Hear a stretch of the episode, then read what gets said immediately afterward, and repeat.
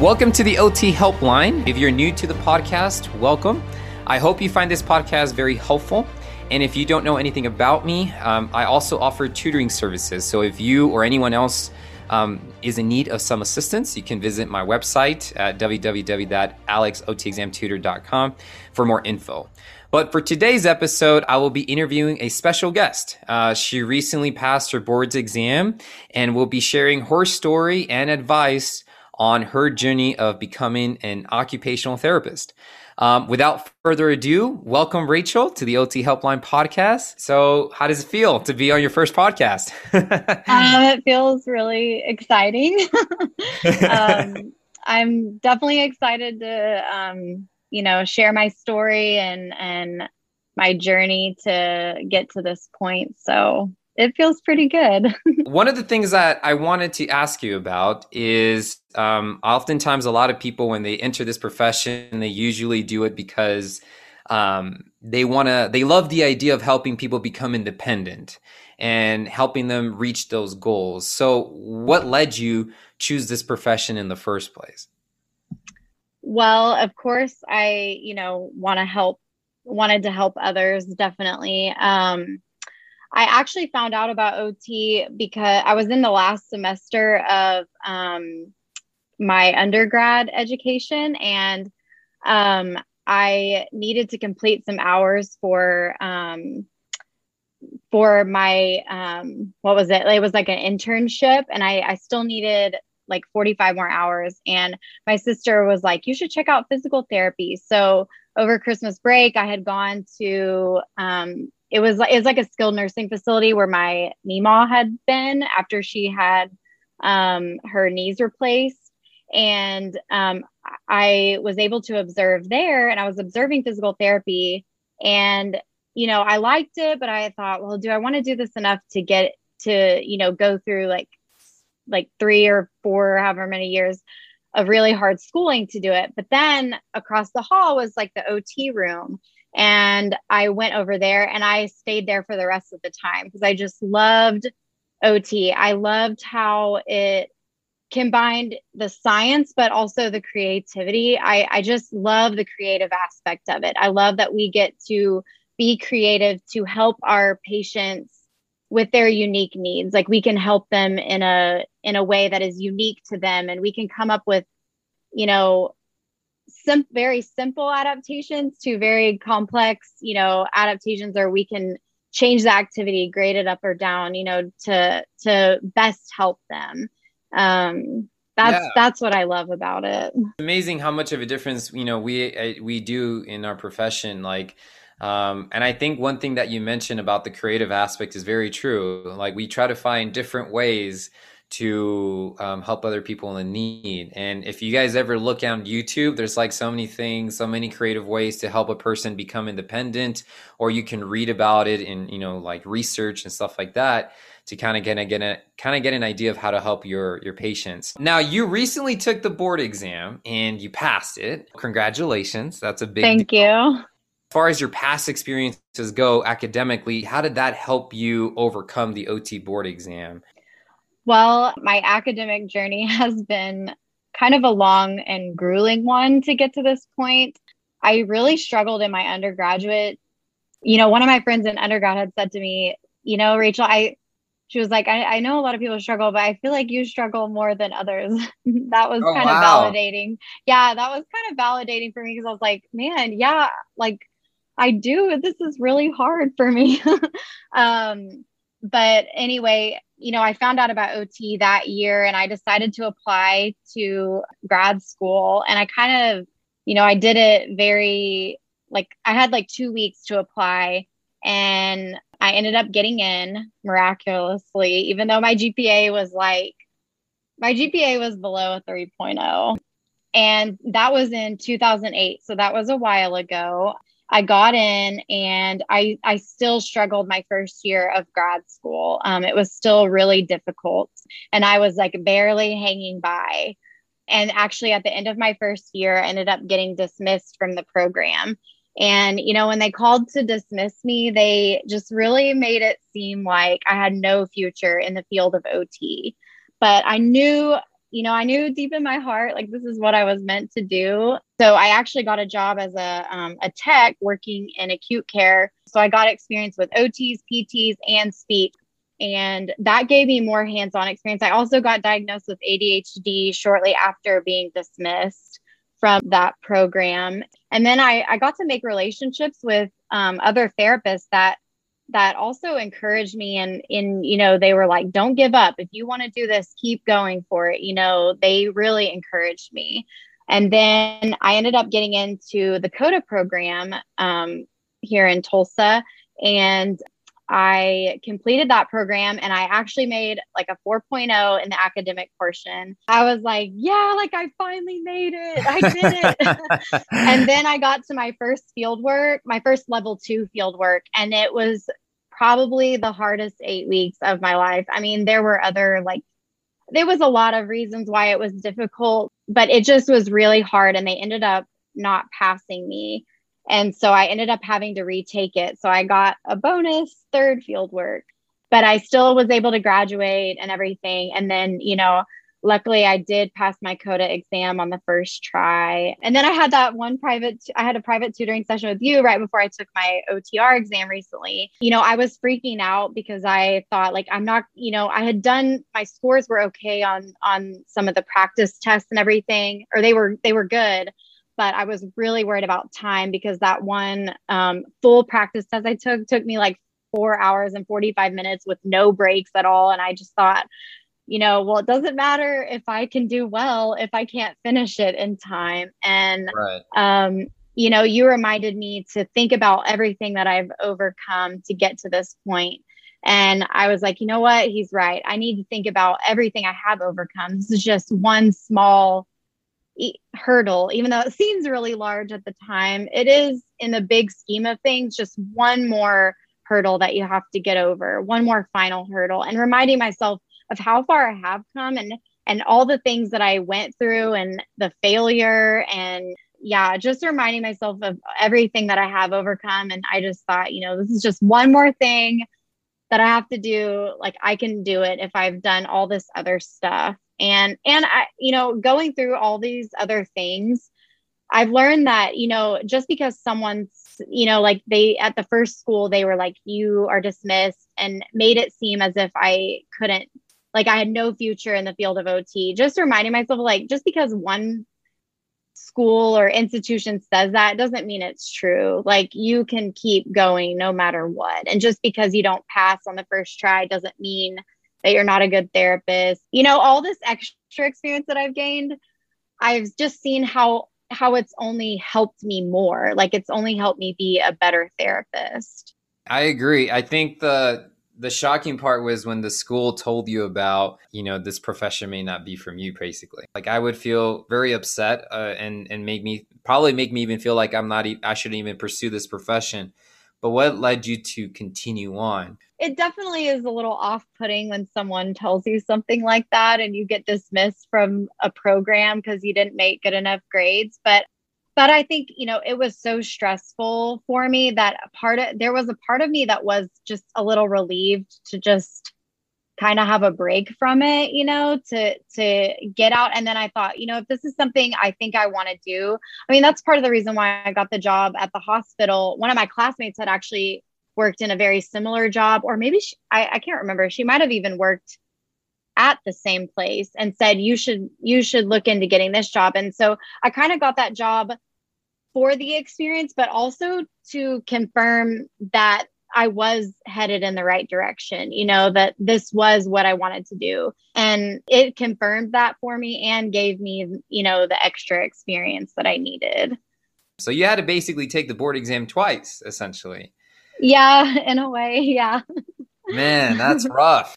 You know, with this OT board exam, you know, oftentimes it tends to affect people's emotional and mental health and their well-being. Did you feel like this board exam affected you mentally or, or, or emotionally when you were preparing for it?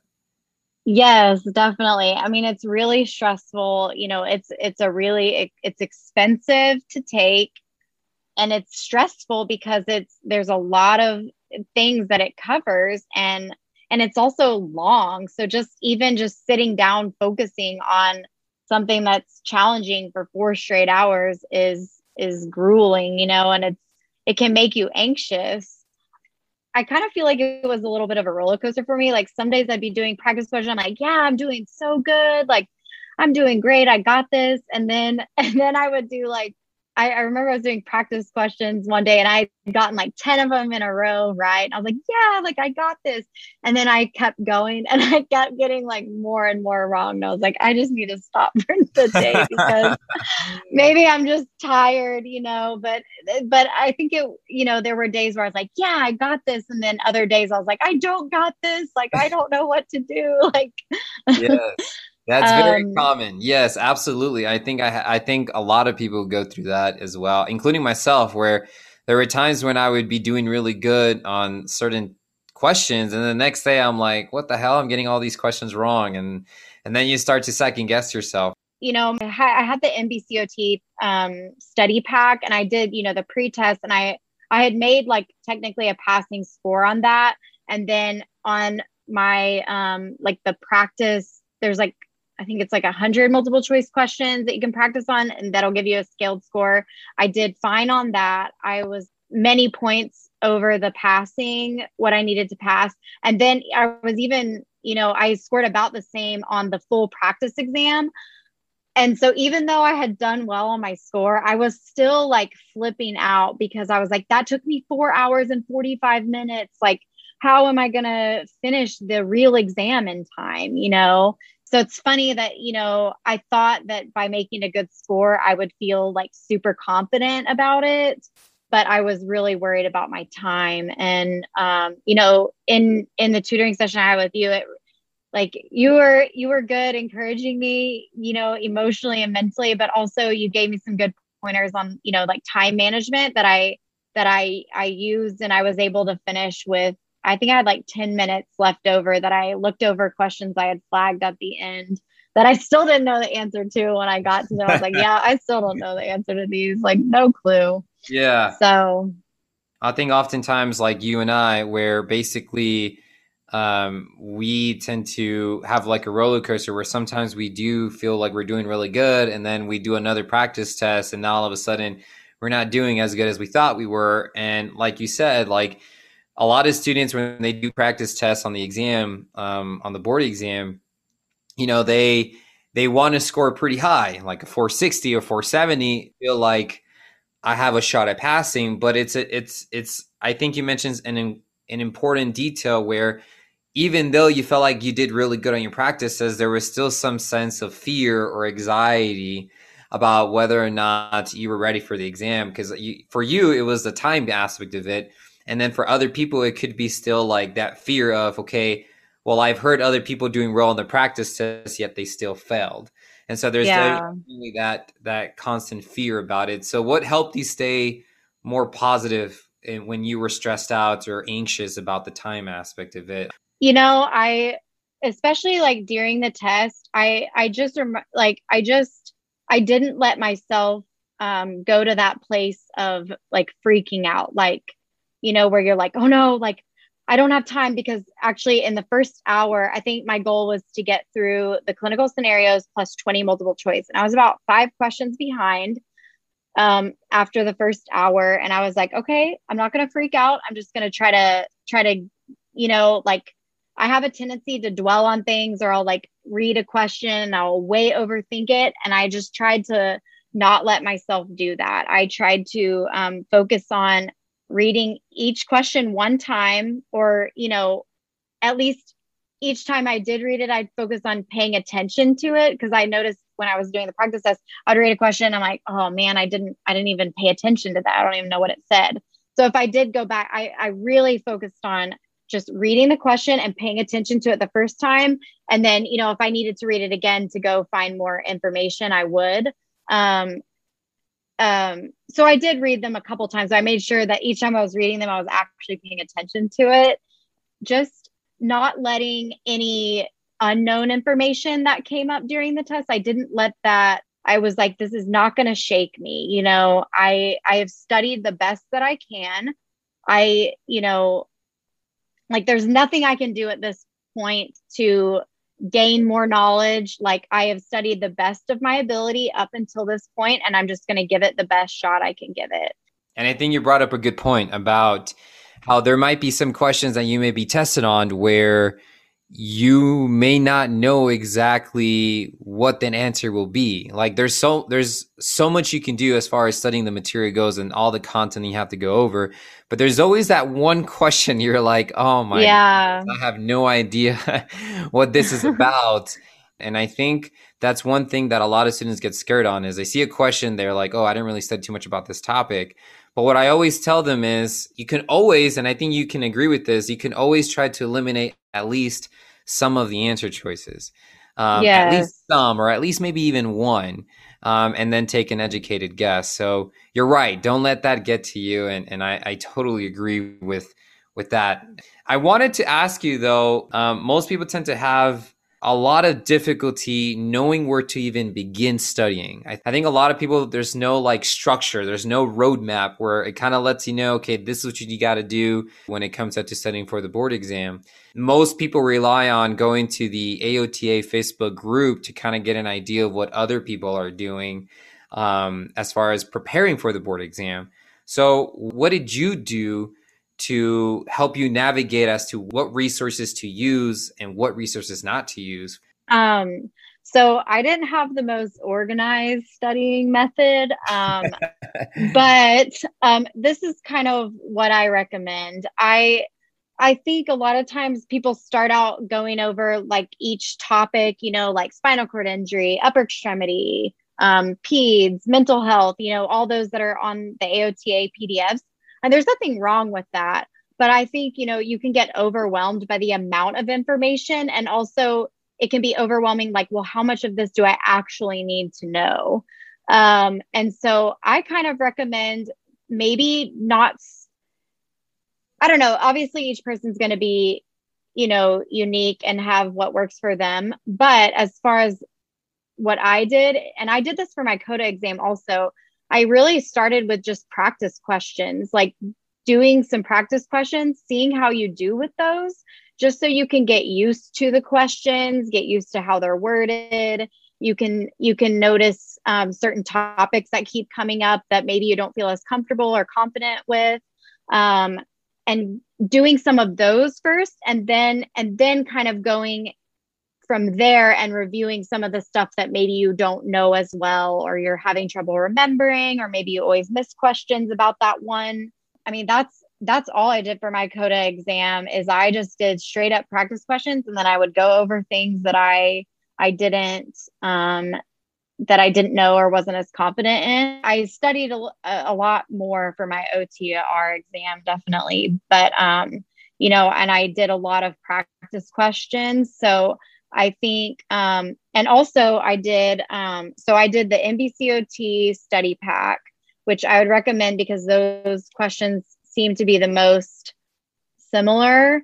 Um, and then AOTA, um, they their study pack is really good because they have tons of clinical scenario questions um, that you can practice, and then also just other practice questions um, and you can see the rationales. And then I went, I didn't get the purple book, but some of my classmates did. And so we would actually do questions together. Like we would do about 10 and we would answer them on our own. And then we would look up the answers and then we would talk about the ones that we missed. And that really helped me too to to discuss with my classmates, you know, why we thought that answer was right or wrong or and then I did tutoring sessions with you. You really helped me uh, break down the question because I think a big thing to remember is that this exam is more about textbook, not always totally the same as real life. yeah, I definitely so. agree with that. So whatever you see in field work sometimes doesn't translate to what they ask you as far as test questions go. And you're absolutely correct. I think a lot of people, when it comes to preparing for this exam, there's just so much information. Like there's a lot of resources out there, and I think people don't know where to even begin. So I think you you make a good point about well, maybe you should start off with doing practice questions and seeing what topics you're struggling with and prioritizing those topics. And um, and if you have someone that you can that you feel comfortable working with, like one of your classmates that you know of, that's willing to help, I think that will make it seem like you're not alone in this. Because I think oftentimes people feel like, you know, they're alone in this battle and this journey that they have to go through. But in reality, if you have a class that's going through a similar situation, if you feel comfortable talking to them, um, and you guys can break down questions together, I mean, that really helps out a lot tremendously because you're not just getting, you know, your perspective, you're also getting their perspective as well. And that really helps you you know, realize, hey, I never thought about it that way, or I never thought yeah. about the words in that question. So this test is just it's all book based. It's all book based answers, and it's not so much about you trying to memorize every little detail. And I think a lot of students they're like, there's so much information. What do I need to study? What do I need to do? And there's just so much information. I, I, I was overwhelmed, and I'm sure you were too. Um, yeah. But like you said, focus on the questions and let the questions pretty much guide you as to what you need to focus your studying on. And I think that's a really um, important thing to remember about. And yeah, and also I was gonna say, also watching the YouTube videos um, that are out there, like OT Miri and I think OT Rex, and then there's another OT Exam Prepper podcast I yes. I would listen to those and I would actually like I recommend kind of like if you're studying, you know, like the developmental milestones, watch like watch OT Miri's video on the developmental milestones and then go watch OT Rex's video on it and then listen to the podcast about that. So you're getting it in three different ways. Um, and it kind of helps you generalize the information a little bit better. Or maybe, you know, one of them said one thing that helps you remember like the like one of the developmental milestones and then then somebody else says something else that helps you remember another one better um so yeah that kind of helped me because it you know gave me repetition but also in a engaging but interesting way too so yeah, I agree. And I think that's another thing too is there's so many resources out there. Not every resource is best for everyone. And and I think yeah. you brought up a good point is like if you're the kind of person that's more visual, OT Miri does a wonderful job when it comes on to explaining concepts, and OT Rex also does a really good job as well. So you can use their YouTube videos. And if you're more of an auditory learner, um, you know, OT Exam Prepper has these amazing mnemonics that helps you remember certain specific subjects and that and and everyone's yes. learning style is different. So i agree. Try out what exactly what learning style works best for you and utilize it and not really be focusing on what other people are doing but rather focusing on what works best for you. So i wanted to ask you what final piece of advice you would give to others who have not passed the exam? I would say don't give up and don't believe those lies that you're not going to be a good therapist because that is not true at all. This this exam is just is just one you just it's just a number you know? You just need that number to to be able to get your your certification so you can get a license and practice. It doesn't mean it doesn't it doesn't reflect the kind of therapist you'll be. And I would say, you know, don't give up because you can't let this one exam be the thing after you've gone through all the schooling you've gone through, all the sacrifices you've made to to graduate and everything to get to this point. You don't let this one exam stop you from doing, you know, what you know in your heart you're supposed to be doing. And just remember that by not giving up, you're going to be able to use that, you know, that perseverance to hopefully encourage one of your patients one day who is going I mean everybody we work with is is we're seeing them because they are they are trying to gain more independence. You know, they're they're trying to overcome something. So, you know, don't let this exam stop you because because if you do then how are you going to help your patients you know in the future? And yeah. and it doesn't remember that it doesn't define you like it, it does not define you at all. Yeah and that's that's a and that's very important. I think your story about what you had to go through i mean the fact that your school told you that maybe this profession may not be for you simply because you didn't meet the gpa requirements I mean, you showed them like you had, yeah. you basically showed them that you're more than capable of it. And I think um, like you said, don't let that get to you. Don't let it get to you. If you fail the exam, don't let that get to you. That doesn't mean that you're not going to be a good therapist. If anything, like you said, Rachel, um, it made you grow as a person. And if anything, it actually makes you a better therapist because now you know that it, yes, it takes a lot to get where you want to be in life and it takes mm-hmm. a lot of mm-hmm. hard work. But once you get there, you can actually help others in need. And like what you had to go through, Rachel, with all of your experiences, the fact that the school, like you were dismissed from the school, you went to work for a period of time, then you applied for the COTA program, you passed that, and now you passed the OTR exam. I mean, it goes to show how much you've, you know, how much you've gone through as far as your journey goes. But I think it's also worth it because now not only are you showing other people about and, and telling people about your story, but you're also kind of letting them know like hey it wasn't easy for me but i managed to pull through and so can you so i think everything yeah. that you had to go through i think made you the person that you are today and i hope that that really inspires all the individuals who are studying for the exam and uh, to feel motivated that they too can do can succeed and achieve what they want to be so I really appreciate you being part of this podcast, Rachel. I really do. Yeah, thank you. Uh, and I think you're going to be helping a lot of people more than you know. And um, you should feel very proud of that. And I'm definitely very proud of you to be part of your journey, um, to help you as much as I can. But at the end of the day, really, I mean, props to you um, as far as your successes and what you've achieved. And I can't wait to hear more about what you plan to achieve in the future, too. Thank so you. keep up the good work and hopefully we stay in touch. Yeah. So stay tuned in to my next episode. Um, I will be interviewing another individual to kind of share their perspective. And thank you again, Rachel. I really appreciate it. Yeah, thank you for having me. It was a pleasure. And yeah, just hang in there. You can do it. yes, indeed. All right, guys. Love you guys. Bye bye.